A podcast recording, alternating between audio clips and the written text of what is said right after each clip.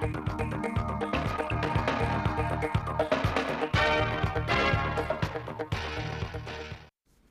kính chào quý vị và các bạn đến với bản tin thời sự 10 giờ ngày 18 tháng 6 của Đài Phát thanh và Truyền hình Thanh Hóa. Chương trình đang được thực hiện trực tiếp trên sóng FM tần số 92,3 MHz. Chiều ngày 17 tháng 6, tại công ty trách nhiệm hữu hạn giày Adiana Việt Nam, Liên đoàn Lao động tổ chức sinh hoạt câu lạc bộ nữ công nhân lao động với hình thức hội thi, tìm hiểu kiến thức về bình đẳng giới và phòng chống bạo lực trên cơ sở giới. Tham dự hội nghị có 4 đồng chí với 20 thành viên. Các đội đã trải qua 4 phần thi, khởi động vượt chướng ngại vật, tăng tốc và về đích với nội dung kiến thức liên quan đến vấn đề dân số, sức khỏe sinh sản đối với lao động nữ, các chính sách công ty đang áp dụng đối với lao động nữ, bám sát chủ đề chung của hội thi. Hội thi là một trong những hoạt động thiết thực chào mừng Đại hội Công đoàn các cấp tiến tới Đại hội 13 Công đoàn Việt Nam. Trong 6 tháng đầu năm 2023, các hoạt động đối ngoại trên địa bàn tỉnh tiếp tục được triển khai đồng bộ, toàn diện, hiệu quả đúng quy định.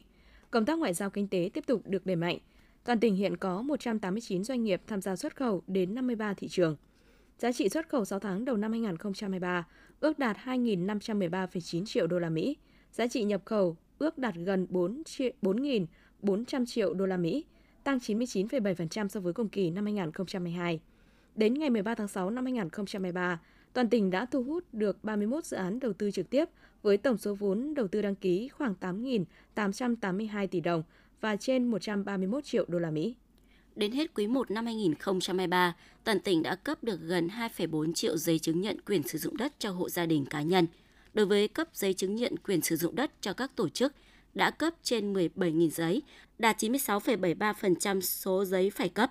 Từ năm 2022 đến nay, tổng số tiền thu được từ người sử dụng đất đạt trên 8.600 tỷ đồng. Trong những ngày qua, tuy việc cấp điện có cải thiện hơn, nhưng khó khăn do thiếu nguồn ở khu vực phía Bắc vẫn hiện hữu khi sản lượng phát điện của các nhà máy thủy điện chỉ vẫn mới đạt khoảng 35 đến 50% so với cùng kỳ. Không những thế, tổ máy số 2 của nhà máy nhiệt điện Nghi Sơn 2 gặp sự cố kỹ thuật đã ảnh hưởng đáng kể đến sản lượng điện cung cấp lên hệ thống lưới điện quốc gia. Thấu hiểu khó khăn chung của ngành điện, nhiều doanh nghiệp không chỉ phối hợp với công ty điện lực Thanh Hóa thực hiện các giải pháp tiết kiệm điện trong sản xuất và sinh hoạt, mà còn thay đổi hẳn lịch sản xuất cho phù hợp với điều kiện thực tế. Để các doanh nghiệp chủ động kế hoạch sản xuất trong bối cảnh nguồn điện khó khăn, công ty điện lực Thanh Hóa đã phân nhóm khách hàng 110 kV và lập phương thức tiết giảm luân phiên theo ngày. Vì vậy, vẫn đảm bảo điện tốt nhất phục vụ sản xuất kinh doanh, nhất là lĩnh vực du lịch. Nga Thạch, huyện Nga Sơn là xã thường xuyên thiếu nước khi nắng hạn. Xã đang tổ chức đạt tiêu chí về nước sạch để về đích nông thôn mới nâng cao trong năm 2023. Từ đầu năm 2022 đến nay, Đảng bộ chính quyền xã cũng tập trung đôn đốc đơn vị cung ứng nước sạch là nhà máy nước Nam Nga Sơn để nhanh tiến độ lắp đặt đồng hồ và đường ống dẫn nước đến từng hộ dân. Tuy nhiên đến nay mới có khoảng 300 hộ sử dụng, chiếm tỷ lệ 25% hộ dân sử dụng nước sạch. Hiện xã Nga Thạch đang tích cực đấu mối với Ngân hàng Chính sách Xã hội, Ngân hàng Nông nghiệp và Phát triển Nông thôn, chi nhánh Nga Sơn và các quỹ tín dụng để người dân được vay vốn ưu đãi, đầu tư hệ thống dẫn nước sạch. Xã phân đấu đến hết tháng 9 năm 2023 có 100% số hộ trên địa bàn xã đấu nối với hệ thống cung cấp nước sạch. Tiếp theo là phần tin trong nước. Thực hiện quyết định của Thủ tướng Chính phủ về phê duyệt đề án phát hiện, bồi dưỡng và phát huy tài năng trẻ Việt Nam giai đoạn 2022-2030. Ban Bí thư Trung ương Đoàn vừa ban hành kế hoạch triển khai thực hiện nhằm cụ thể hóa nội dung, nhiệm vụ và giải pháp trọng tâm của đề án. Theo đó, Trung ương đoàn đặt mục tiêu hàng năm tối thiểu 70% thanh niên được tổ chức đoàn, hội các cấp cung cấp thông tin về chủ trương chính sách, hoạt động phát hiện bồi dưỡng, phát huy tài năng trẻ trên các lĩnh vực.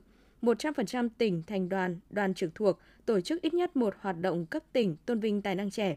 Đến năm 2025, Trung ương đoàn thực hiện cập nhật, khai thác hiệu quả dữ liệu 1.000, 10.000 tài năng trẻ Việt Nam trong và ngoài nước, xây dựng và vận hành mạng lưới tài năng trẻ Việt Nam toàn cầu.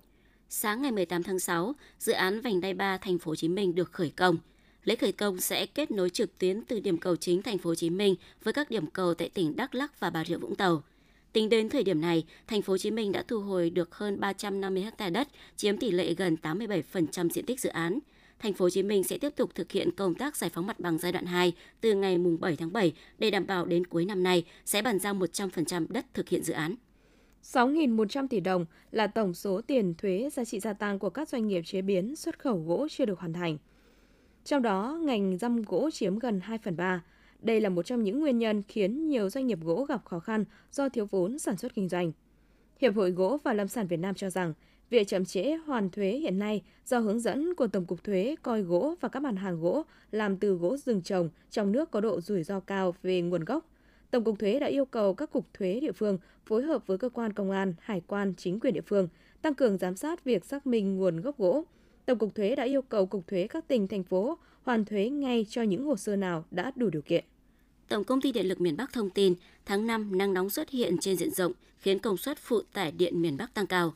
Tổng công ty Điện lực miền Bắc đã tăng cường 100% nhân lực thiết bị và ứng trực 24 trên 24 giờ, nhanh chóng tổ chức khắc phục sự cố quá tải lưới điện để cấp lại điện. Tháng 5 năm 2023, tổng sản lượng điện thương phẩm tổng công ty đạt 7,294 tỷ kW, tăng 5,72% so với cùng kỳ năm 2022.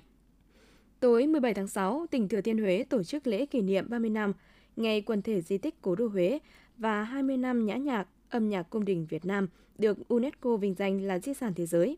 Chương trình kỷ niệm là chuỗi các hoạt động đặc sắc được tổ chức công phu, đánh giá toàn diện những thành tựu và hành trình bảo tồn, phát huy giá trị di sản văn hóa thế giới ở tỉnh Thừa Thiên Huế trong những thập niên qua, hướng đến hành trình phát triển bền vững, giao lưu, hợp tác quốc tế trong phát huy giá trị di sản văn hóa với các quốc gia trên thế giới.